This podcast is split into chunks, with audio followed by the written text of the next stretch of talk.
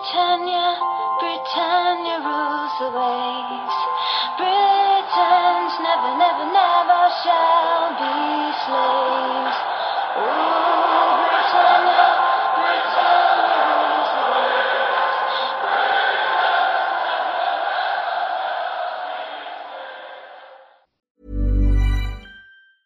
Hiring for your small business? If you're not looking for professionals on LinkedIn, you're looking in the wrong place. That's like looking for your car keys in a fish tank.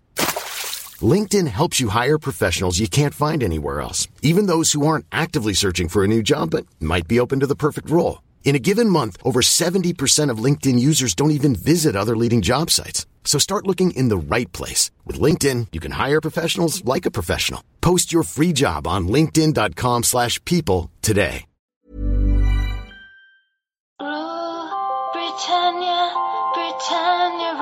Rules the waves. Britons never, never, never shall be slaves. Ooh, Britannia, Britannia rules the waves.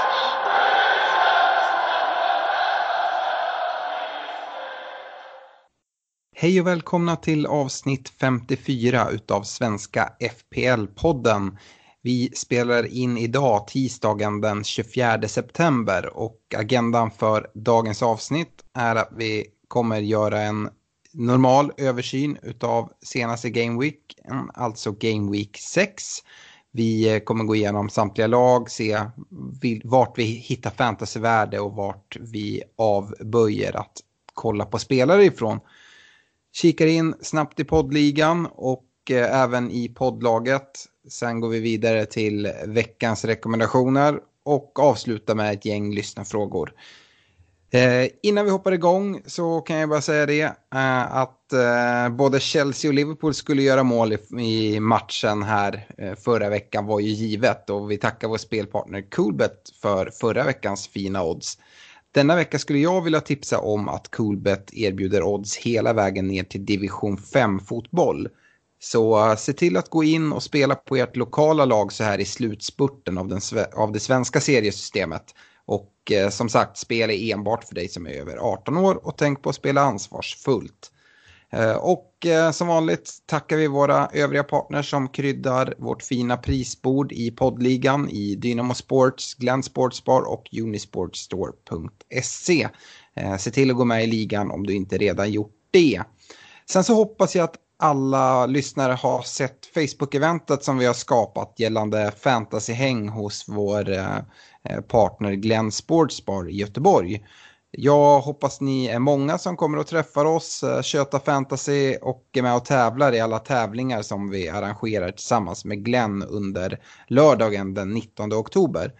Att priserna i baren är extra fina just denna dag på både mat och dryck skadar verkligen inte. Och häng med oss hela dagen eller kika in och se en match tillsammans med oss.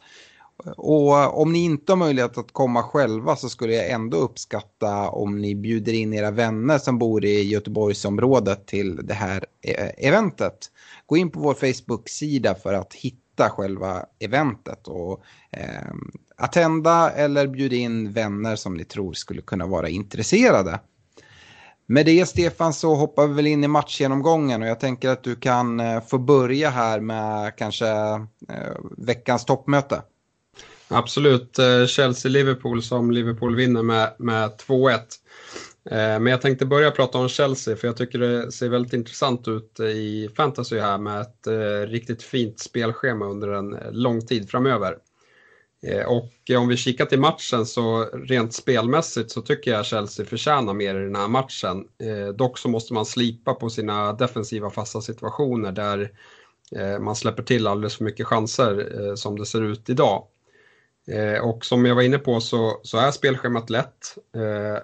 Abraham på topp, han ser fortsatt eh, farlig ut och eh, han hade ett eh, väldigt fint läge att göra mål mot, mot Liverpool då han kommer fri med, med målvakten. Och, men men i, med övrigt så tycker jag att framförallt i första halvlek att han var het och liksom är ofta först på inspelen och, och kommer till avslut. Och det kommer resultera i, i fler mål mot, mot sämre motstånd, det är jag helt övertygad om. Eh, sen har vi Mason Mount, han var ju ett eh, stort frågetecken inför, inför matchen men kommer till start, får 90 minuter eh, och eh, har också ett eh, bra läge eh, att bli målskytt i slutet av matchen. Men eh, eh annars så var han väl kanske lite blekare än vad vi har sett han tidigare. Men man får ju tänka på att eh, det var just Liverpool de mötte. Jag tycker båda de här herrarna ser väldigt prisvärda ut kommande tid och ja, jag är klart intresserad. Eh, sen tycker jag även Tomori, eh, den unge mittbacken som bara kostar 4,5, fortsätter imponera som eh, mittback och kan bli en riktig joker om Chelsea får ordning på försvarsspelet. Eh, jag tycker att han gör det bra som stänger ner Sala eh, till stora delar i den här matchen i spelet, eh, hänger med honom riktigt fint. Eh, och Eh, Kanté var även tillbaka nu för Chelsea och spela hela matchen, vilket kommer eh, ge Chelsea bättre möjligheter till att hålla nollan, tror jag i alla fall, framöver. Ska vi diskutera lite Liverpool så eh, vinner man den här matchen mycket på grund av sin eh, effektivitet. Eh, och jag tycker varken Salah eller Mané kommer upp i, i, sina normala nivåer utan det är återigen Firmino som eh, visar vägen och Eh, gör mål igen och kunde sånär som eh, blivit tvåmålsskytt eh, då han hade ett eh, fint läge som Kepa gör en bra räddning på. Eh, bakåt släpps det tyvärr in mål igen för de som sitter på eh, backar från Liverpool men ytterbackarna ser ju riktigt fina ut där Robertson kommer med i målprotokollet, eller vad säger assist, med assist och bonus och Trent som eh, stänker in en frispark.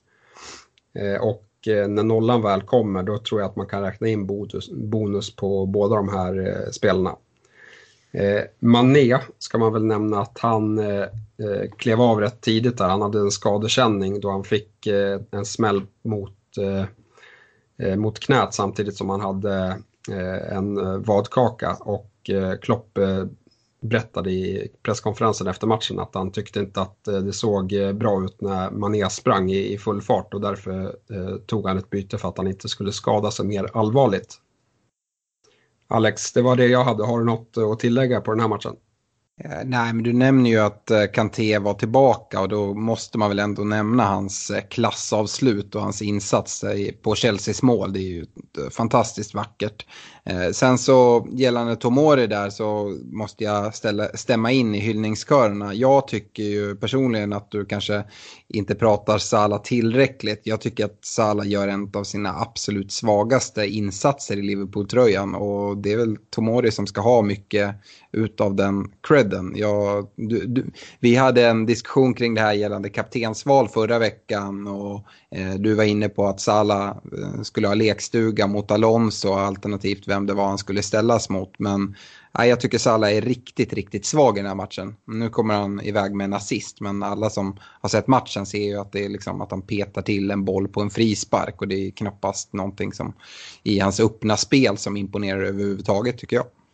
Nej, och Lampard var ju ute och, och hyllade Tomori efter matchen också. Han, han hyllade Kanté för att han var tillbaka och spelade 90 minuter utan förberedelse och så hyllade han Tomori. Det var de två spelarna som, som han nämnde efter, efter matchen. Så han har ett stort förtroende skulle jag säga.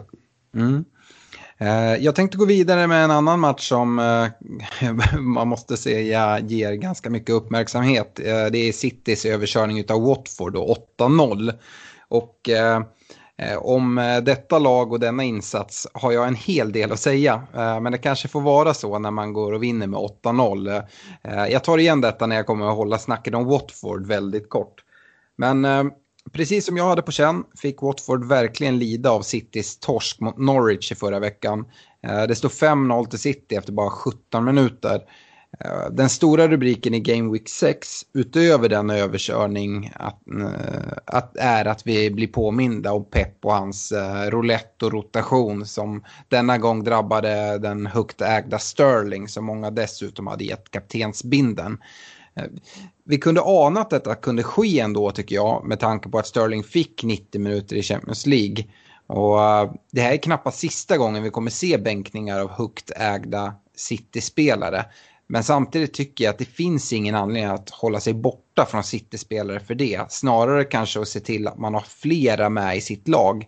Bernardo Silva kom exempelvis iväg med 19 poäng, Kevin De Bruyne 17 Mares Otamendi med 15 var. Så att eh, alltså, poängen trillar ju in här och visst, nu, eh, nu vilar Sterling. Um, sist var det Kevin De Bruyne som vilades, nu tar han 17 poäng. Så att jag skulle verkligen vilja gå ut och säga det. Nu här på tisdagskvällen ser vi till exempel att Sterling är den spelare som har bytts ut av absolut flest managers. Och det tycker jag är väldigt drastiskt och absolut ingenting som jag skulle rekommendera. Eh, om man ändå ska prata vilka City-spelare som man eh, kikar mot så tycker jag ändå att Kevin De Bruyne är den mest självklara fantasy-spelaren i hela spelet, inte bara i City. Kanske till och med mer självklar än just nämnde Sterling sett till priset på Kevin De Bruyne. Eh, Agüero, han kommer iväg med 1 plus 1 men eh, hade mycket väl kunnat haft eh, i alla fall ett hattrick med lite större skärpa i avsluten. Och Aguero Agüero är ett tydligt första val för Pep samtidigt som han ko kommer att få sina minuter begränsade till fördel då för Jesus framförallt. Eh, med det sagt så är Agüero ett väldigt bra fantasyval men med en medföljande risk. Hur eh, resonerar du Stefan kring den gamle gode Agüero? Nej, jag har ju redan De Bruyne och Sterling eh, och därav så, så har jag inte gått för Agüero. Men eh, än så länge i säsongen har ju det varit fel. Eh, man skulle ju haft Agüero såklart. Eh, men eh, sett över hela säsongen så, så tror jag att eh, Sterling har goda möjligheter att ta mer poäng än Agüero likt vi såg eh, förra säsongen. Ja, det, det, tror jag också. Och kommer man se antal minuter över hela säsongen så bör Sterling trumfa Agüero ganska ordentligt. Eh, om vi väljer att förflytta oss från de offensiva spelarna till de defensiva så har vi även en hel del att diskutera här tycker jag. Eh, I den här matchen såg vi exempelvis den högt ägda Sinchenko få sitta på läktaren. Inte på något sätt på grund av svaga insatser men eh, Benjamin Mendy fick chansen efter lång skadefrånvaro. Eh, men Dy klev ut efter första 45 men det var inte på grund av någon skada utan Peppe försiktig med honom helt enkelt. Och om vi börjar där med Sinchenko så är det en spelare jag skulle göra mig av med nu ganska kvickt om jag hade honom. Eh, han kommer få en del minuter, eh, helt övertygad, men inte alls så regelbundet som tidigare. Och eh, men Dy hade jag inte ersatt med. Jag hade inte tagit in honom i detta nu. Eh, men om man regelbundet börjar få 90 minuter så vet vi alla vad han kan erbjuda offensivt. Men eh, med hans skadehistorik tror jag att Peppon var väldigt, väldigt försiktig. Så jag skulle hålla Mendy under uppsikt men inte ta in honom. En annan spelare som eh, jag redan nämnt när jag sa att det var en spelare som tog mycket poäng i den här matchen är Otamendi. Och det är en av de få skadefria mittbackarna i City. Han erbjuder ju offensivt hot på fasta och även fast övriga skador i försvaret har försvagat defensiven så talar Citys överlägsenhet och det fina spelschemat för att det kan bli en del nollor ändå. Eh, vad tänker du kring Citys defensiv, Stefan? Ja, det här är så, men jag tycker du är inne på rätt sak. Sinchenko ska man nog eh, kika på att ta ut. Eh, inte kanske, jag tror att han kommer spela eh, till, till helgen då han vilas även i ligacupen idag. Eh, men eh, efter det så, så är det en stor risk att eh, han och Mendy får, får dela mycket minuter. Och eh, jag tror att Otamendi kan vara ett fullgott alternativ eh, och det, det baserar jag mycket på att City ska möta väldigt eh, svagt motstånd här eh, eh några matcher till eh, och därav så ser jag ändå han som, som ett bra alternativ. Mm. Jag är absolut ingen eh, förespråkare för Otamendi som fotbollsspelare. Jag tycker att han ställer till det en hel del. Och man såg även i den här matchen att han Eh, inte helt var med när eh, Delofeo lätt gled, gled förbi honom. Men eh, han är ett hot på, på offensiva fasta och hans startplats känns given. Så om man vill backa Citys defensiv så är mitt, faller mitt val på 8 eh, Jag ska nu gå över till Watford och som jag lovade så kommer jag hålla mig väldigt mycket kortare. Jag har egentligen absolut inget att säga om Watford ska väl egentligen inte bedöma Watford utifrån denna match endast, men de lockar inte i övrigt heller för mig tycker jag. Nej, jag går vidare med Arsenal-Aston Villa. Eh, och Arsenal kom iväg med tre poäng här efter en eh, stark vändning med, med tio man. Eh, och som jag varit inne på tidigare så är defensiven bara att hålla sig, sig borta borta ifrån. Men efter United-matchen då kommer det, eh, det var svårt att blunda för Arsenals offensiv. Eh, och eh, jag håller fortsatt Aubameyang högst då den straff som PP fick slå in i den här matchen gavs osjälviskt bort faktiskt av Aubameyang. Mycket kan man säga om det, men, men, så var det och Emery var ute efter matchen och sa att Aubameyang är vår första straffskytt. Dock så tycker jag att, eh, att eh, även PP är ett bra alternativ under radarn nu när spelschemat eh, blir bra och jag tror att han kan växa nu när han har fått gjort sitt första mål. Sen måste man även nämna Guendouzi. För att jag tycker att han börjar växa ut som en av de bättre möjliggörarna på, på mitten. Han kostar 4,6 och den här matchen fixar han en straff och har ett skott i stolpen som är mycket nära och och eh, smita in istället för, för utanför. Eh, och eh, hans, hans självförtroende verkar bara växa och växa. Så att om man letar efter en en billig möjliggörare på mitten så, så kan han vara ett alternativ.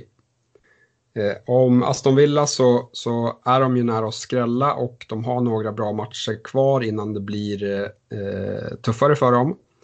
Eh, därför hade jag inte bytt in någon i det här läget, men eh, att behålla McQuinn eller om det är någon som eventuellt har gått på Graylish så så kan man sitta kvar på dem då jag tycker att båda har imponerat. Eh, McQueen i den här matchen men Graylish eh, har sett bra ut i ett par matcher här eh, innan också.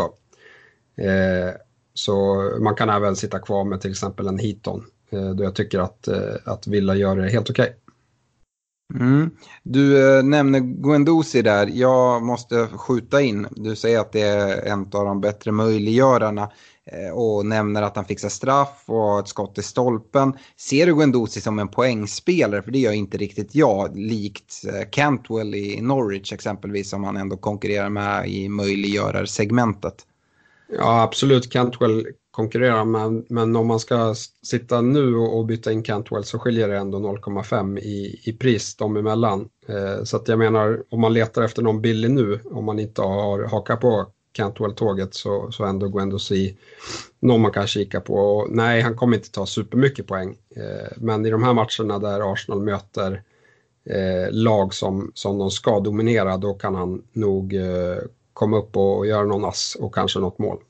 Mm, ja, intressant. Äh, gällande straffarna där äh, i Arsenal så blir man ju tokig. Jag har precis tagit in Aubameyang och satte binden på honom. Men nej, det var frustrerande att se att det blev straff och att Peppe fick slå dit den. Jag fattar inte hur man tänker när man ger bort en straff i underläge sådär. Dessutom sen när man följer matchen på distans utan att se den och se att det plingar till att Arsenal har gjort mål, gjort 2-2. Då tänker jag, åh fan vad fint, då går man in och kollar. Då är det Callum Chambers som ser till att göra det där 2-2 målet. Jag fick till slut mitt mål på Aubameyang men nej, det var frustrerande att, att kika på.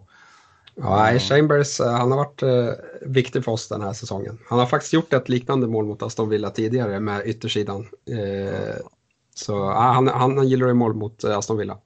Ja. ja, sen eh, måste jag bara säga, jag noterar här att du börjar prata gott om PP trots att du förra veckan hade en rejäl rant över honom och sa att det var en skitspelare mer eller mindre när vi pratade rekommendationer. Så du har helt svängt där har jag förstått.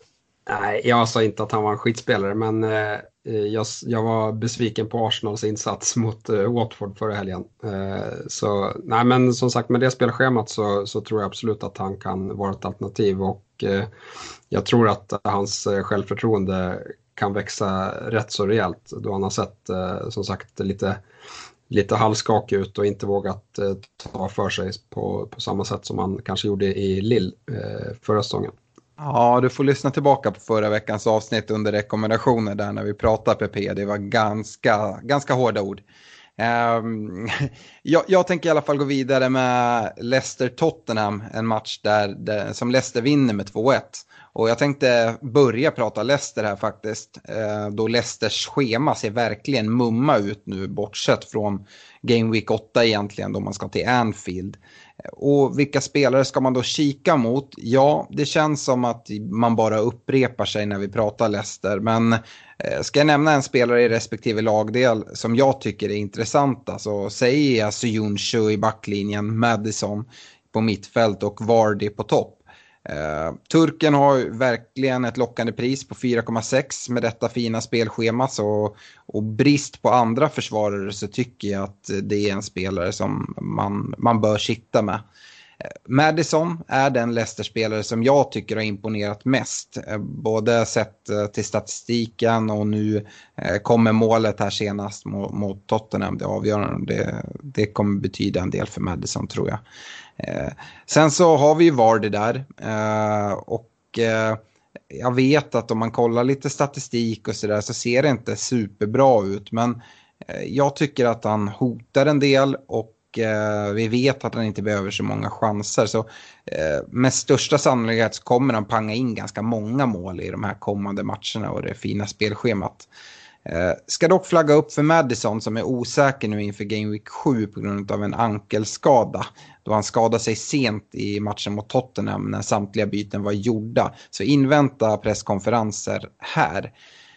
Tottenham då, ja, detta Tottenham har det tufft, framförallt på bortaplan. I eh, den här matchen kan man säga att de hade lite oflytt med VAR eh, vid en tight offside eh, avblåsning på Son. Eh, samtidigt så har VAR jobbat för Spurs många gånger innan så detta kanske var lite karma. Eh, målet som dömdes bort gjordes av Orie och assades av Kane eh, som gjorde Spurs enda giltiga mål i en liten konstig situation när han helt har kommit ur balans men ändå får iväg ett riktigt bra avslut. Eh, Orier Orie fortsätter imponera, men eh, personligen så vågar inte jag kliva på här då platsen fortsatt känns osäker och öppen för rotation. Son är den Spurs-spelare som jag främst är intresserad av, även fast jag förstår de som har fortsatt förtroende för Kane. Eh, både Son och Kane hade bra bakomliggande statistik från den här matchen trots förlusten, ska nämnas. Defensivt finns det eventuellt värde i Fertongen. Och vi ska nämna att Juris saknades i den här matchen, men endast på grund av att Ja, på grund av att hans fru födde barn. Så han bör vara åter nu till helgens fina hemmamatch mot Southampton. Och eh, noterbart är att Eriksen bänkas i den här matchen mot Leicester. Yes, jag går vidare med Southampton Bournemouth som Bournemouth eh, vinner med 3-1. Eh, och återigen så kommer Callum Wilson iväg med poäng. Eh, men den här gången var det väldigt turligt mål i matchens sista spark. Med det sagt så gillar jag dock fortsatt deras matcher och även om, de, om den här segern kanske var lite turlig så, så tror jag att Bournemouth kan fortsätta pilla in lite bollar framåt. Eh, King, som är den billigare anfallaren, han har börjat spela vänsterytter. Eh, men han såg pigg ut i matchen och jag tycker att han skulle haft en, en straff eh, med sig. Eh, men, men VAR tyckte inte det. Eh, I backlinjen finns ju även Rico som kommer iväg med en ny assist här. Eh, och är ett bra alternativ för 4,1. Personligen tror jag dock att man ska ha låga förväntningar på Eh, att Bournemouth eh, håller nollan då jag tycker att eh, de släpper till allt för mycket chanser eh, mot ett lag som Southampton. Southampton de undviker jag fortsatt eh, på grund av svårt spelschema. Men de jag främst kollar på sen när det vänder det är väl Redmond där fram och även James Ward-Prowse som var bra i den här matchen och var även straffskytt. Så att eh, de, de två skulle kunna eh, vara bra i ett, i ett bättre spelschema. Mm. Eh, och jag tänkte prata West Ham mot Manchester United, en match där, som West Ham vinner med 2-0. Och jag tänker börja med West Ham här, för jag tycker att det är mer intressant än ett svårt Manchester United just nu. I West Ham fick vi se Fredericks gå ut skadad sent i matchen och här ska vi då invänta presskonferens för besked. Eh, den mest intressanta West Ham-spelaren, Haller, hade det tufft mot Maguire och Vigge. Eh, men trots få eh, lägen som han själv kommer till så är han fortsatt väldigt, fortsatt väldigt delaktig i spelet. Och han kommer ställas mot sämre försvar nu framöver. United, Manchester United är faktiskt det lag som efter City borde ha släppt in minst mål sett i statistiken. Då de inte släpper till så många heta lägen. Så det, det ska ändå ge det till West Ham som gör två mål i den här matchen. Eh, Lanzini missar matchen och är nu osäker framåt. Eh, däremot så hans mittfältskollega Jarmolenko skulle kunna vara ett budgetalternativ för 5,9. Och West Ham har ett fint spelschema här nu de kommande omgångarna. Om vi istället vänder oss till det skadedrabbade och eh, lite eh, motvindslaget Manchester United. Så precis som Tottenham så har United haft det riktigt tufft på bortaplan. Nu är det sju raka liga bortamatcher utan vinst. Uh, Maguire var den som var närmast att näta i den här matchen. Men i ärlighetens namn så förtjänar inte United poäng i matchen. Med alla skador och en tunn trupp ser det jobbigt ut framåt då man eh, måste få tillbaka folk på, från skadelistan. Senast in i sjukstugan är Rashford som klev av med vad som såg ut att vara någon ljumskskada. Solskär sa lite diffust att Rashford kan bli borta ett tag. Vad nu det betyder, ja det vet vi inte. Eh, I den här matchen så missade Greenwood matchen på grund av någon sjukdom. Men han bör vara tillbaka nu till nästa helg. Eh, och med stor sannolikhet även både Martial och Pogba. Vilket hade varit väldigt välkommet då det är Arsenal som gästar Old Trafford. Yes, jag går vidare med Everton Sheffield eh, United som Sheffield kommer iväg med en 2-0-seger från faktiskt. Men jag börjar ändå snacka Everton och ska man slåss om en topplacering i Premier League då får man inte förlora hemma mot, eh, mot Sheffield United. Eh, så är det och därav så tycker jag att Everton är inne i en, i en kris och personligen så har jag tappat tålamodet med eh, även på Diné nu, även om matcherna är helt okej okay efter City-matchen. Men, men jag börjar ställa mig frågan om, eh, om Silva verkligen kommer få ordning på det här eller, eller om det är någon annan manager som får komma in och ta över den här satsningen som Everton faktiskt har gjort eh, i det här transferfönstret. Framåt i Everton så får man väl ändå nämna Richarlison, han, han är den eh, klart hetare utav han och, eh, och Sigurdsson för tillfället. Sheffield United, eh, där ser vi Lundström som fortsätter leverera eh, och eh, Sheffield visar att man kan hålla nollan även på, på bortaplan. Eh, har som vi varit inne på tidigare ett klurigt spelschema men eh, att behålla Lundström eh, eh, gör man ju såklart om man, om man äger honom. Eh, där eh, fortsätter poängen trilla in och han är faktiskt den back som har tagit mest poäng i, i spelet just nu. Ja, det är en jävla chock. Men äh, kul att se. Men där var man ju på från första stund. Burnley-Norwich går jag vidare med en 2-0-vinst till Burnley. Och eh, tänker ändå börja med Norwich då jag vet att det är många som har eh, fantasyspelare härifrån. Framförallt då i Pookie och Cantwell. Eh, Norwich, ja, tre bortamatcher, tre torsk den här säsongen. Eh, endast ett mål framåt. Eh, kollar man deras hemmamatcher så har de två vinster och en torsk och åtta gjorda mål framåt. Lägg där till att av dessa tre hemmamatcher så är två mot tilltänkta topp 6-lag i City och Chelsea.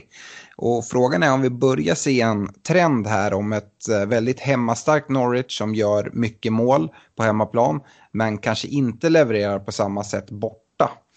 Eh, på lördag väntar nu en ny bortamatch mot ett hyfsat överkomligt motstånd i Crystal Palace. Men eh, Palace har visat en tight defensiv hemma på Sellers Park och endast släppt in en boll hemma på tre matcher. Så eh, får vi möjligtvis se en ny blankning nu på bortaplan från offensiva Norwich-spelare som Pookie och Cantwell. Ja, eh, det får vi helt enkelt se, men Pukki saknar i alla fall inte chanser i matchen mot Burnley och så länge han fortsätter komma till lägen så tycker inte jag att det finns skäl till oro. Spelschemat ser oavsett fint ut framåt för Norwich, men det kan vara värt att följa om denna skrala bortaform fortsätter och kanske eh, sitta kvar med, med Cantwell och eh, Pukki eller någon av dem, men kanske kolla mot att sätta dem på bänken vid, eh, vid eh, bortamatcher. Går vi till Burnley eh, så är det ett annat lag med spelschema som lockar Och Eh, som jag varit inne på tidigare så lockar både deras offensiv och defensiv. Eh, offensivt var det denna gång Wood som till slut fick öppna sitt målkonto då han gjorde bägge målen i den här matchen. Och jag har talat om tålamod om man valde Wood före Barnes och nu äntligen gav det utdelning. Och eh, min gissning är att när säsongen är över så kommer de ligga på ungefär samma antal poäng i fantasy om det inte är någon som blir borta länge på grund av skada eller liknande. Eh, man ska även säga det du nämnde tidigare att det var någon eh, eventuell straffsituation som inte kom. Det var ju liknande här. Barnes blir fälld solklart innanför straffområdet. Men VAR går inte in och ger den straffen. Och vi vet det att i Burnley så brukar det vara så att om Barnes fixar en straff så lägger han den och om Wood fixar den så lägger, lägger han den. Så att då hade förmodligen eh, Barnes i alla fall fått chans till att eh, fortsätta fylla på sitt målkonto. Eh, defensivt har vi utöver eh, Pope i kassen en prisvärd backlinje där egentligen samtliga kan erbjuda bra med poäng sett till pris. Eh, jag kollar framförallt mot Burnleys defensiv när de spelar hemma på Turf Moor. Yes, och eh, jag avslutar min match genomgång med Crystal Palace Wolves och eh, som du var inne på så har ju Palace bara släppt in ett mål eh, på hemmaplan och det kom i 95 minuten här mot eh, Wolves när Jota kvitterar. Eh, men det här är två lag jag eh, undviker just nu. Eh, Wolves tycker jag dock har några, några matcher som kommer nu här där de skulle kunna göra bra ifrån sig. Men Europa League är ett stort problem för mig då de matchade i stort sett sitt bästa lag i, i första matchen och de torskade ändå. Och därav kommer de väl fortsätta matcha bra lag för att försöka gå vidare tänker jag. Jag skulle vilja se Eh, någon form av tecken på en eh, på en vändning innan eh, en eventuell investering eh, eh här i alla fall. Och Crystal Palace, där kan man väl säga att de går snart in i ett riktigt tungt spelschema och det gör att jag undviker dem. Yes, uh, Newcastle Brighton 0-0. Ja, uh, vi börjar med Newcastle. Uh, kommande tre matcher, Leicester, United, Chelsea. Inget som lockar mig. Eh, Newcastle är väl också det lag som hotar absolut minst framåt. Så jag kollar framförallt mot försvarsspelare i deras motståndarlag. Om vi istället går över till Brighton så äh, väntar Chelsea borta och sen Tottenham hemma innan landslagsuppehållet och det lockar inte heller speciellt mycket. Trossard fortsatt borta och äh, Shane Duffy får återigen finna sig i en bänkplats. Eh, Mopay är ändå fortsatt intressant som budgetalternativ uppe på topp men klev av med någon lindrig knäskada. Eh, Potters gissning är att han ändå ska vara eh, tillbaka redan till helgen. Eh, jag avslutar där och eh, vi går vidare och spanar in poddligan och eh, det händer inte så mycket där uppe i toppen utan eh, Jill Johansson fortsätter eh, ha ledningen. Och hon eh, tar 63 pinnar den här gameweeken och totalt 432 poäng. Poäng som man bara kan drömma sig bort till personligen. Eh, på en andra plats så är det Respect Woodinho, 62 pinnar eh, och totalt 430 poäng. Och eh, på tredje platsen så hittar vi Noah Åberg, 63 poäng, totalt 428. Eh, jag noterar i alla fall i eh, vår poddliga att eh, spanar man in topp 50 i poddligan så är det endast fyra eh, lag som hade en annan kapten än någon från Manchester City i senaste gameweeken. Eh, poddlaget då? Ja, eh, vi tog 58 poäng. Mycket var Kevin De Bruyne. Och eh, totalt ligger vi på 316 poäng, så en bit efter toppen. Eh, vi har gjort ett byte eh, redan, ett tidigt byte där vi tog in Abraham eh, in istället för Barnes. Det bytet är redan gjort. Och ehm, ja, Stefan, har du något att säga om, om poddlaget i stort? Det var väl egentligen en, en bra vecka där vi missade kaptenen och det får, ju, får jag ta på mig. Eh, hade, vi, hade vi satt den på De Bruyne istället så hade vi avancerat eh, mer än vad vi gjorde. Vi får väl ändå ta med att vi, att vi trots att trots allt eh, avancerade eh, den här veckan och försöka bygga på det fram, framöver här.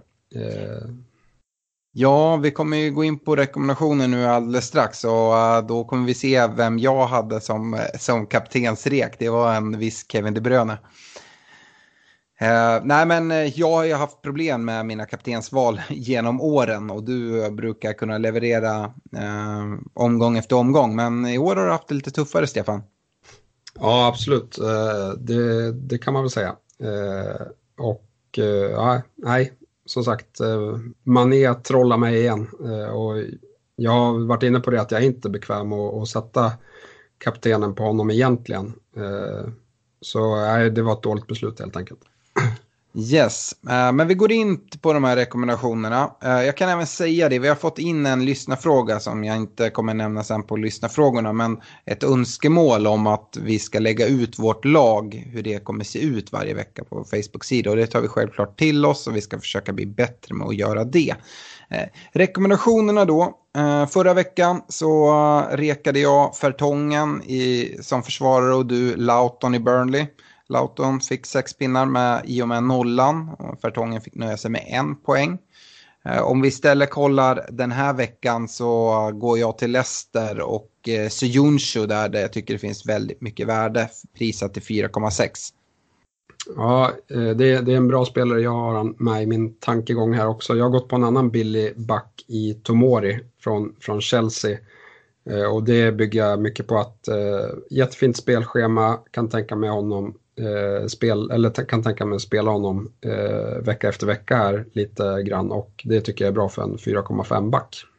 Absolut. Eh, mittfältet, jag rekade Kevin De Bruyne, du rekade Son, två spelare som eh, jag verkligen gillar. Kevin De Bruyne tog 17 pinnar som vi alla vet och Son tog 5 poäng. Eh, den här veckan så gör jag som du gjorde i försvaret och vänder mig till Chelsea och då vi såg att eh, Mason Mount var, var tillbaka eh, redan i förra gameweeken så eh, nu är schemat kanon och Mason Mount är en spelare jag tycker finns enormt mycket värde i nu med, sett till det här spelschemat och han har Lampards förtroende, det har vi sett. Ja, jag instämmer, det är en jättebra rek. Jag har vänt mig mot, mot Madison som jag tycker har startat den här säsongen väldigt fint. Han bygger bara vidare på, på den fina debutsäsongen han gjorde i Premier League i fjol och eh, är den Leicester-spelare som har sett allra bäst ut tycker jag. Jag håller helt med, men flaggar som sagt för att hålla lite koll på en skadeuppdatering kring just Madison. Yes, det ska man ha med sig. Eh, Forwardsidan, förra veckan så rekade jag Aubameyang Eh, som tar fem pinnar och du Stefan rekade Wilson som inte kan sluta göra mål i Bournemouth och tar sju poäng. Eh, den här veckan så aj, jag gör det enkelt och fortsätter med Chelsea-spåret och bara säger Abraham. Ja, det är också en jättefin rek som eh, såg het ut. Jag har vänt mig istället mot Firmino. Eh, och Liverpool har ju lite tufft eh, spelschema. Eh, kommande matcher här. Men det kan ju vara så att man inte vill sitta helt utan eh, någon från deras offensiv och då tycker jag att Firmino är ett eh, bra alternativ som är billigare än både Salah och eh, Mané på mitten.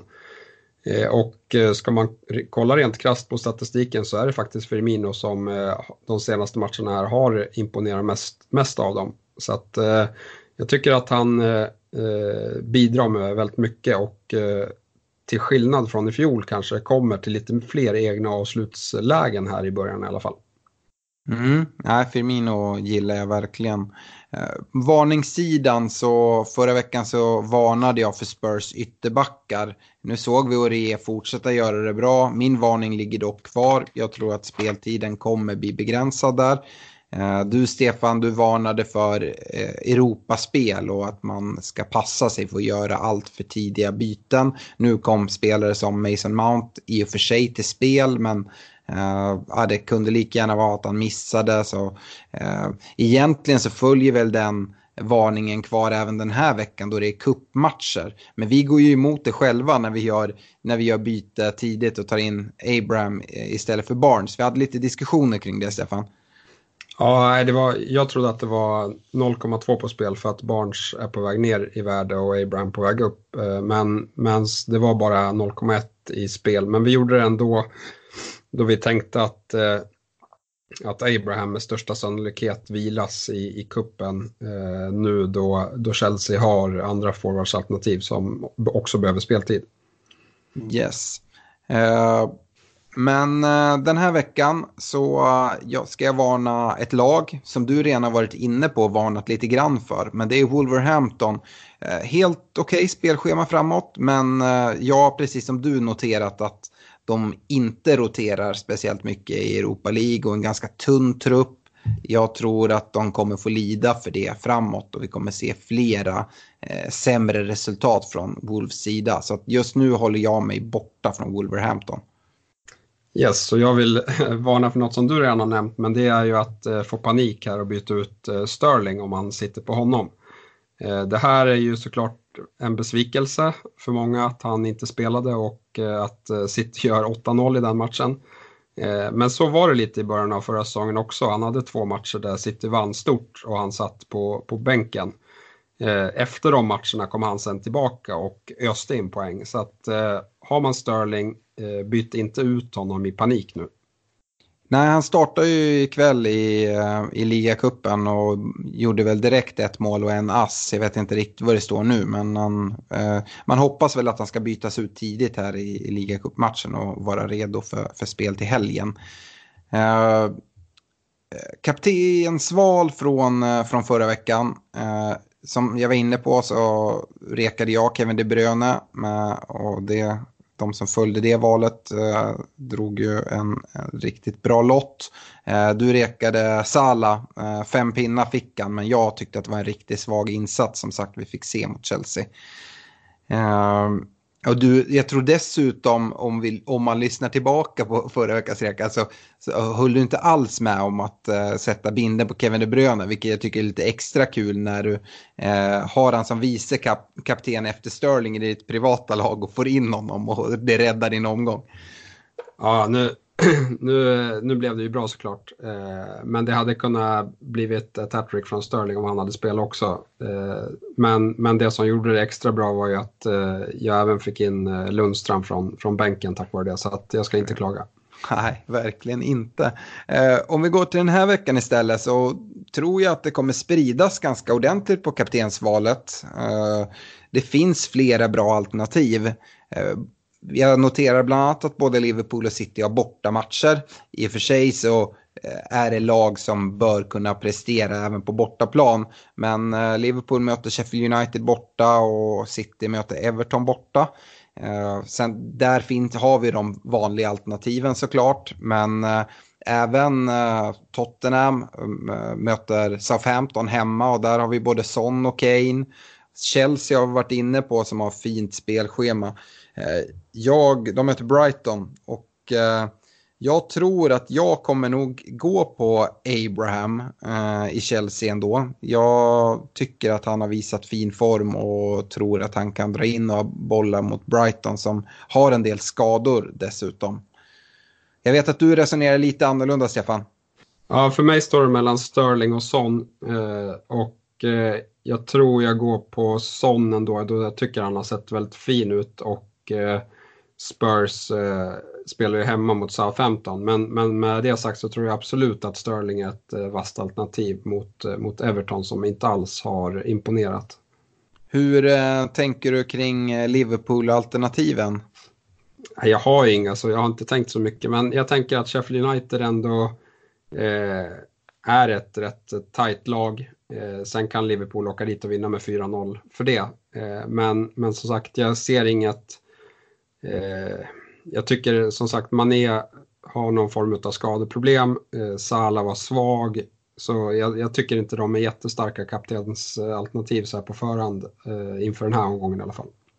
Nej, eh, jag vet att Salah har gjort det helt okej okay på bortaplan men jag tycker ändå att han är som allra bäst på Anfield. Eh, Mané är väl ännu tydligare så men eh, jag, jag tycker det är en bra, bra vecka att uh, sätta kaptensbindeln på uh, en icke Liverpool eller City-spelare. Och det är ganska få gånger jag tycker att det är det. Men här tycker jag det finns uh, bra läge. Både sån som du nämner men Abraham även i, i Chelsea. Eh, differential val då, eh, ägarandel under 5 eh, förra veckan så rekade jag Son, som du då påpekade hade precis krypit ovanför 5% men när jag kollade så var han inte det, fem pinnar där. Och du rekade Buendia i Norwich, två pinnar. Den här veckan så tänker jag gå till en spelare som du redan har nämnt i försvaret och i Chelsea, i Tomori. Och vi har ju haft lite off-air diskussioner kring det här och du har varit inne lite på att kanske ta in honom i poddlaget då jag har varit ganska skeptisk. Eh, jag tycker ändå att han stärker sitt case i den här insatsen. Samtidigt så frågetecknen för mig hos Tomori det är att eh, Chelseas defensiv övertygar inte. Och eh, Eh, det som talar för Tomori är att han ändå bara kostar 4,5. Jag skulle inte ha något problem med att spela honom. Jag tror hans startplats är eh, hyfsat given. Och eh, ja, för 4,5 kan han absolut vara värd att, att, ta in. Och han ägs av väldigt få spelare just nu. Så jag tror att det kan vara folk som vänder sig mot honom och man kan hänga med på lite prisökningar. Ja, det är, det är en positiv eh, del i det hela att han endast ägs av 1 procent. Eh, och eh, säga att de håller en nolla eller att han eh, gör något mer offensivt, då blir det väldigt många som kommer bli intresserade av honom. Men som sagt, jag, jag, tror, jag tror han är bra. Jag har valt en spelare som är väldigt hög risk, men har ett väldigt högt poängtak och det är Orier. och de har, det är mycket på grund av Spurs kommande matcher här. De har enkla matcher och han har verkligen varit upp och hotat och det var bara millimeter ifrån att han eh, eh, fick in en, en boll här mot, eh, mot Leicester igen. Så att eh, han, han har ett högt poängtak men kan som sagt också bli roterad. Ja, jag håller med dig om att det är en stor risk, men även med, som sagt, spelar han så skulle han spela vecka efter vecka skulle det vara en jättebra rek. Och eh, har man lite flyt där så kan det bli bra. Eh, det är väl värt att notera att, eller att tillägga att om han nu, eh, om man nu väljer att gå på re så är det viktigt att ha andra spelare på sin bänk, försvarsspelare som eh, man vet spelar. För att det finns en ganska stor risk att han inte startar och då gäller det att få in någon annan spelare. Eh, se till att göra era byten innan 12.30 på lördag för då är deadlinen och eh, Gameweeken ehm, kickas igång med Sheffield United-Liverpool. Eh, nu ska vi gå till lyssnarfrågor och eh, vi har fått in ganska många. Jag har sållat en del så vi kommer tyvärr inte kunna ta upp eh, allihopa. Men vi kör av en hel del och sen så kör vi några från Twitter också. Eh, vi kan väl börja, det här behöver ju nämnas kan jag, kan jag tycka. Sonny Forsberg skriver in det, ta upp det tråkiga om hackningen och det som fått sina lag raderade. Lite som en varning att man kanske ska fundera på att byta lösenord. Stefan, är du insatt i det här? Ja, jag såg att det var två stycken uppsatta eh, Fantasy Football Scout-medlemmar som hade fått sina lag hackade. Eh, jag vet inte hur utspritt det är, eh, men eh, det är såklart jättetråkigt. Jag tror dock att om man hör av sig, om man har blivit hackad och hör av sig till, till Fantasy Premier League, att man, att man kan få tillbaka sitt lag. För det hade de här två fått i alla fall. Ja, det har drabbat flera toppmanagers framförallt. och det är ju jättetråkigt och eh, framförallt om man spelar i många säsonger så riskerar man att tappa massa statistik från bra, liga, eh, bra placeringar från, från tidigare. Så att, eh, nej, jag säger som Sonny, det skadar inte att ändra sitt lösenord i, i fantasy bara för att vara på den säkra sidan. Eh, Mikael Linder har en fråga. Han undrar lite hur det fungerar med lagvärdet under ett wildcard. Eh, och eh, han undrar om man kan tjäna eller förlora på att göra byten. Han har bytt runt ganska många gånger utan att tänka på just det. Uh. Ja, absolut. Det här, där måste man ju tänka till eh, rejält när man, man drar wildcardet. Eh, för man kan sitta till exempel med spelare som man har byggt upp mycket värde i. Eh, de får man inte röra för att eh, byter man ut dem och sen byter in dem igen då får man betala det priset där de står idag. Eh, andra grejer det är om det finns spelare som har gjort en väldigt, väldigt bra game week fast man inte är intresserad ändå. Kan man byta in dem i hopp om att de ska gå upp 0,2 i värde och då på det sättet tjäna 100 000 på, på det och sen byta ut dem. Eh, och annat kan vara att man sitter med spelare som är på väg att sjunka i värde som man fortsatt tror på. då kan man eh, byta ut dem tillfälligt och sen plocka in dem eh, precis innan deadline och eh, förhoppningsvis så har de då sjunkit 0,1 i pris och man kan byta in dem billigare än vad man hade dem tidigare. Det är väl de tre huvudgrejerna. Ja, jag håller helt med eh, i allt du säger där. Eh, ska väl även lägga till där att om det är någon man ska, som man ser kommer sjunka i värde som du nämner här sist. Så man ska ju fortfarande ha koll på om det är någon man har uppbyggt värde i, någon som har stigit under en längre tid. Då ska man ju ändå inte plocka ut dem för att man är på väg att sjunka om man är fortsatt intresserad. Men det är väl kanske självklart. Eh, men Mikael, jag hoppas att det inte har ställt till det allt för mycket för dig att du har missat det den här gången. Eh, om inte annat får du ett nytt wildcard eh, efter årsskiftet och då får du tänka på det då. Eh, Jocke-kaptenen, han kommer till eh, en fråga som vi var inne lite på i laggenomgången kring City. Han undrar vad man gör med Sinchenko nu och framförallt så undrar han om man ska satsa på något billigare och lägga pengarna längre fram i banan eller om man ska kika mot premiumförsvarare. Aj. Sinchenko, jag har han privat, jag kommer behålla han en någon gång till, men sen rycker han nog. Eh, så att där, där skulle jag kika på eh, och byta. Och jag tycker inte alls att det är en dum idé att köpa in lite billigare backar nu. Då vi har varit inne på både Tomorius och Joncho som är billigare och har bra matcher. Eh, och eh, har även, alltså Joncho kan ta bonus och det kanske Tomori också kan göra om det blir en nolla, det vet vi inte riktigt. Men Nej, jag tycker absolut att det finns ett case att eh, gå lite billigare där bak och investera mer framåt. Eh, jag håller med. Eh, vill man spara in ännu mer pengar för att det krävs för att få in någon spelare man verkligen, verkligen gillar så finns ju Rico där som ett alternativ i Bournemouth. Eh, så det kan också vara ett alternativ. Gällande premiumförsvarare kan jag bara nämna det väldigt kort. Att så som jag har gjort i mitt privata lag som precis dragit ett wildcard, det är att ha Trent Alexander-Arnold för jag tycker han imponerar väldigt, väldigt mycket. Han sticker ut extremt bland försvararna. Han är dyrast också, men han sticker verkligen ut. Eh, och det är egentligen den enda premiumförsvarare jag har, för jag tycker att det finns så mycket mer värde längre fram.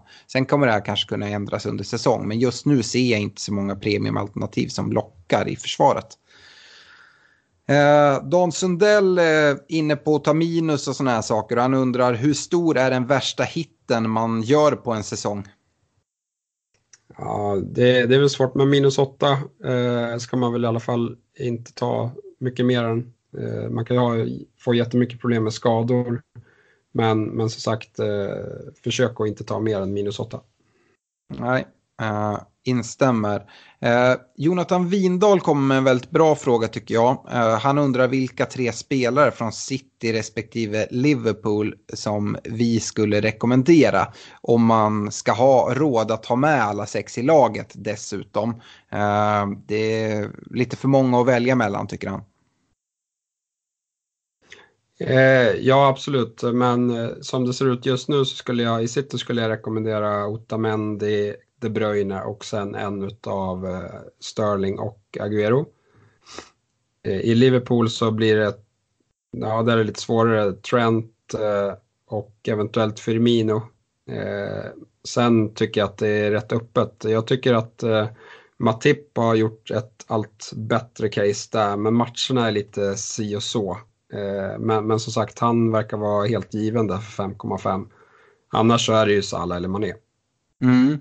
Eh, jag kan väl säga så här att personligen tycker jag det är ganska svårt. Även om det lockar att ha eh, tre från City och tre från Liverpool. Så ehm, jag har inte det idag. Eh, för de spelare jag vill ha i Liverpool, som jag nämnde, Trent tycker jag är en spelare man ska ha. Om man nu inte har han så ska man ha hans ytterbackskollega Robertson, men jag tycker att Trent ändå trumfar honom. sen så Eh, behöver man nog ha ytterligare en offensiv Liverpool-spelare. Och om det är Mané, Salah eller Firmino, ja det, det, vet jag faktiskt inte. Där måste man gå på sin egen magkänsla. Men eh, Salah är väl det bästa alternativet, men han är ju också dyrast. Eh, man skulle kunna se ett case för att ta in Firmino för att kunna ha ytterligare en premiumspelare för att man då går utan Mané och, och Salah. Eh, I City eh, så tycker jag att det är lite lättare att få ihop tre spelare. Eh, och i så fall så Otamendi som du nämner i försvaret bör vara en av dem. Och sen så Kevin De Bruyne tycker jag är den mest givna spelaren i fantasy just nu. Eh, och eh, sen skulle jag säga Sterling ändå.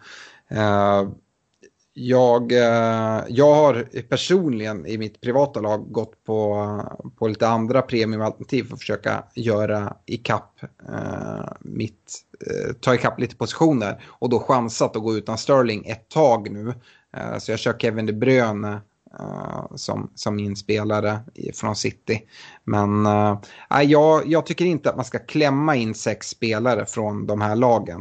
Uh, kan man få ihop de här bästa spelarna från lagen tycker jag det är värt det. Men om man börjar gå in och fingra på spelare som Mares som är lite billigare än, än Sterling exempelvis. Men Eh, spelar mycket mindre och så. Då tycker jag att han är för dyr. Eh, för att eh, även om han är billigare än, än Sterling och De Bruyne till exempel så, så är han dyr sett till sin speltid och sådana saker. Så jag tycker inte att det är värt att eh, gå in och börja eh, rodda för mycket i de spelarna. Med det sagt så var ju Bernardo Silva den som tog mest poäng den här omgången. Så att, eh, Eh, men jag, tyck, jag kollar i alla fall inte mot det. Hur, hur ser du på spelare som eh, eh, Bernardo Silva, David Silva, Mares och liknande? Nej, alltså nu står de ju högt i, i overall, men det är ju efter en 8-0-seger där alla tog extremt mycket poäng. Eh, jag tycker det blir för svårt att planera eh, med de spelarna. När, ska de, när spelar de, när spelar de inte, vad har jag för bänkspelare då? Eh, det är för mycket osäkerhet helt enkelt, eh, känner jag i alla fall. Ja, dessutom väldigt svårt att sätta en kaptensbindel där. Eh, Yes, uh, nästa fråga då. Uh, Robert Jonsson, han undrar om det är värt att satsa på både Trent och Robertson. Det behöver inte vara fel eh, att göra det, men, men jag hade hellre velat haft lite bättre matcher för att eh, lägga ner så mycket pengar i Liverpools eh, försvar som dessutom inte har sett eh, så stabilt ut hittills. Nej, jag hade också avvaktat. Jag hade gått på en och jag hade gått på Trent uh, just nu. Men uh, det behöver inte vara fel att ha båda. Uh, jag tycker att de imponerar. men personligen vänta på att ett schema vänder och kanske att Allison kommer tillbaka i kassen och sen kan man gå på det alternativet.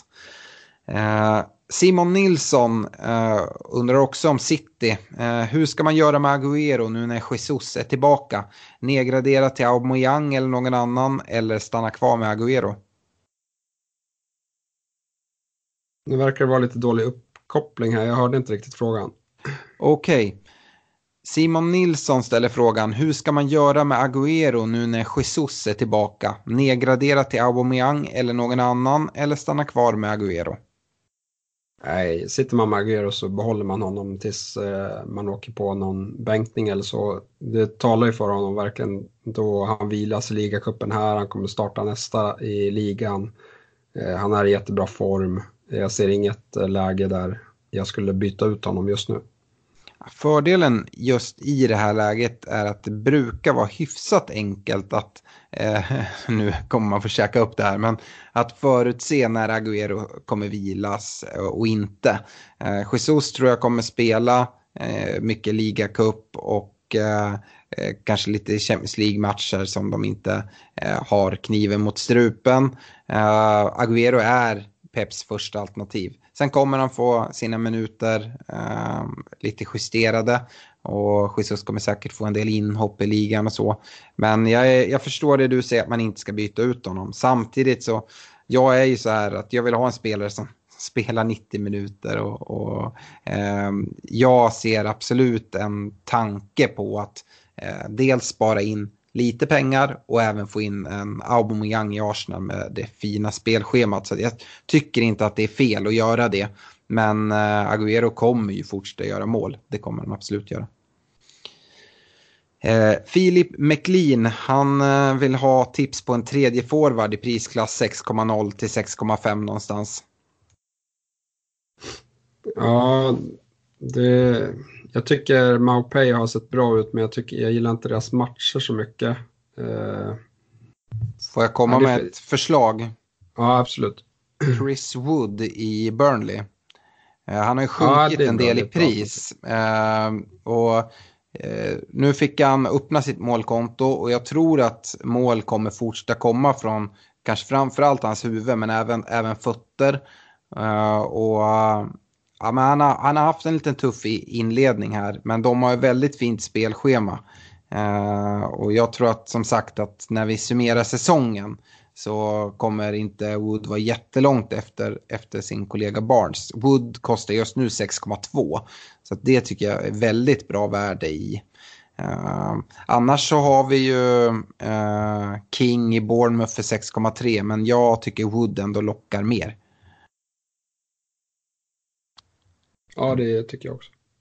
Yes. Uh, Eh, vi har flera som skrev in om eh, Digné, bland annat Simon Johansson och Bartek Sieslik. Eh, är det lönt att ha kvar Digné när Everton spelar som de gör?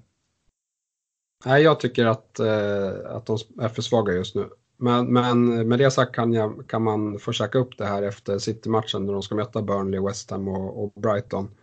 Så att det finns ett case för att ha kvar honom också, även fast Everton har sett svaga ut.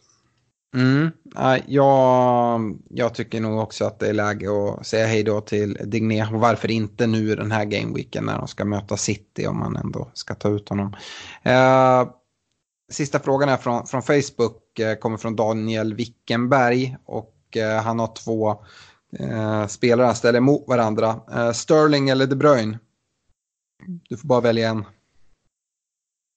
Ja, då väljer jag nog De Bruyne eh, ändå, för att han vill jag ha hela säsongen. Ja, samma här. Jag har ju gjort just det valet. Jag trodde att du skulle säga Sterling, Stefan, eh, för att du kanske inte är lika bekväm med att sätta kaptensbinden på, på De Bruyne. Hur resonerar du kring det? Nej, alltså nu, nu var det ju... Eh, Nej, jag hade ju jättemycket på känn att Sterling skulle bänkas. Eh, och eh, då hoppades jag väl på att han skulle bänkas hela matchen. Och om man kollar tillbaka på förra säsongen när, Chelsea, eller när City har lett stort och, och Sterling har varit på bänken, då har det varit så att han har suttit kvar hela matchen. Eh, men, men som sagt, ja, jag gillar att sätta kaptensbindel på Sterling och det mm. kommer komma några matcher där, där, där han kommer vara kapten. Mm. Kommer du känna dig bekväm med att sätta den på De Bruyne om du inte skulle ha Sterling i ditt lag? Ja, alltså det får man väl ändå vara. Nu, nu älskar jag ju De Bruyne eftersom jag fick honom som kapten ändå. Så att, eh, nej, men han är jättefin, men det är lite, som sagt, i vissa matcher så kommer han lite djupt och blir endast framspelare. Eh, och då kanske det inte blir lika explosivt med poäng, men han är nog mer pålitlig att han inte blankar. Mm. Ja, jag håller med. Sterling har ju ett hattrick i sig i nästan vilken match som helst. Det tycker jag ändå inte De Bruyne har. Å andra sidan så har De Bruyne väldigt nära till bonus och han kommer ju nästan inte kliva av en match utan en assist i alla fall skulle jag säga. Uh, nej, nej men ja. precis. Uh, uh, Wickenberg har en fråga till som är liknande. Han ställer Pucki mot Abraham. Just nu är Abraham, men, men jag hade ju, ja, jag äger båda två och gillar det jag ser. Eh, Pukki som du var inne på, lite oroväckande deras form på bortaplan, men, men han kom ju till lägen fortsatt så jag hade ju aldrig vågat bänka honom på grund av det. Nej, jag... jag gillar båda två, jag vet inte vem jag ska välja. Nej, men jag håller med. Uh, måste jag ha en pistol mot huvudet så säger jag men, Abraham. Men Chelsea har lite bättre matcher. yes. Uh, Twitter. Har vi några frågor? Ja, vi har några stycken här, eh, inte jättemånga.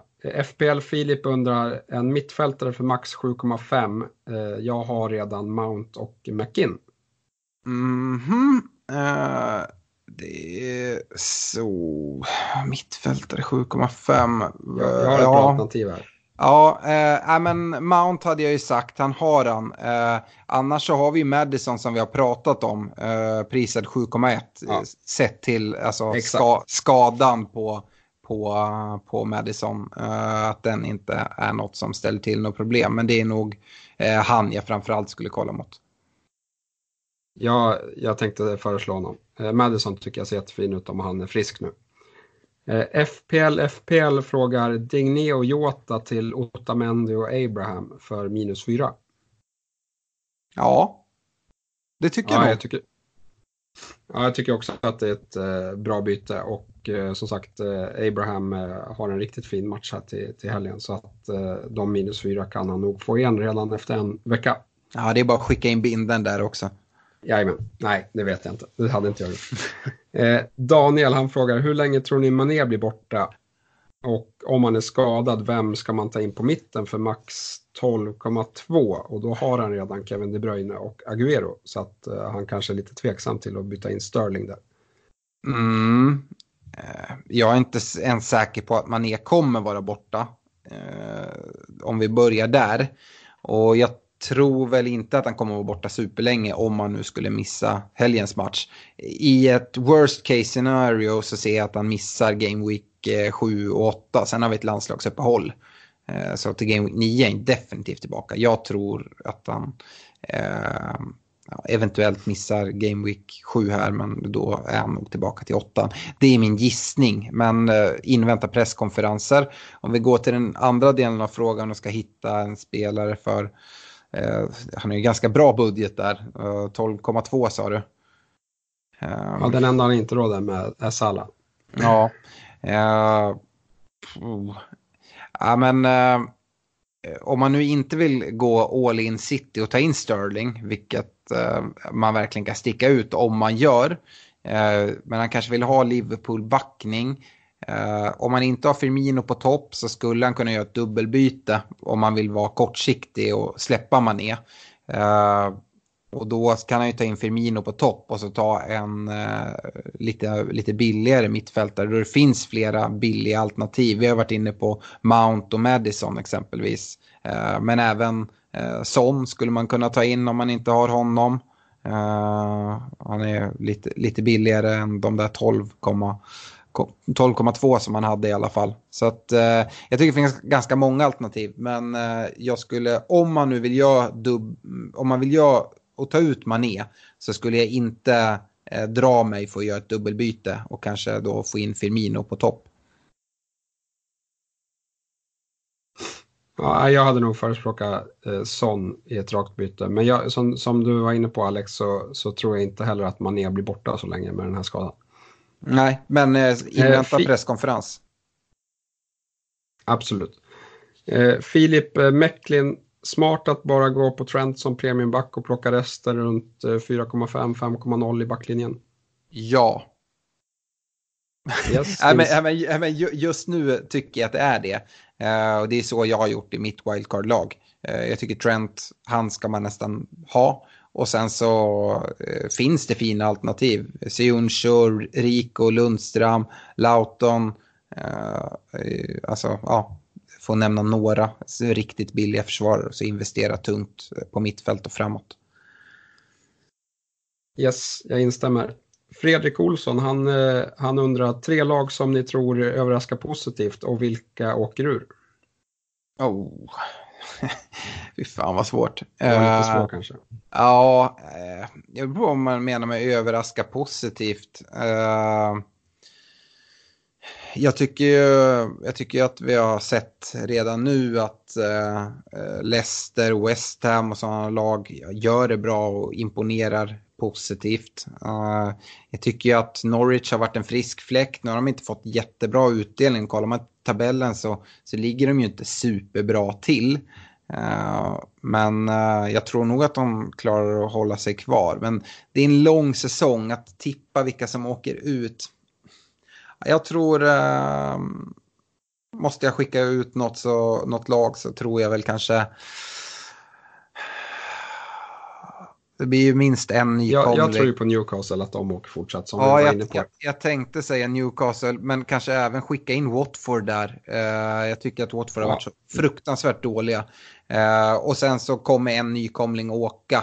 Och mm, jag tror inte att det är Norwich. Eh, vi nöjer oss där. Och sen sista frågan, Alex, är Firmino ett fullgott alternativ till Sala och Mané? Nej, det är han inte. Han är inte ett fullgott alternativ, men han är billigare än båda två och han kan vara en bra täckning för dem. Men, eh, och jag gillar verkligen Firmino, men jag tycker inte det är en fullgod täckning. Vad, vad tycker du, Stefan? Nej, eh, men så här när spelschemat är lite tuffare så, så tycker jag, som jag var inne på i min rek, att han kan vara någon att vända sig mot och gå utan de andra två. Mm. Men sen när spelschemat är bra och man vill sätta kaptensbindlar och grejer på, på Liverpool-spelare, då föredrar jag att ha de dyrare varianterna som på mitten. Mm. Ja, men då är vi ganska överens. Yes, det var sista frågan. Ja, och med det så, så tackar vi för den här veckan och Eh, önskar alla stort lycka till. Vi är tillbaka som vanligt nästa vecka. Ha det bra! Ja, ha det bra allihopa. Hej!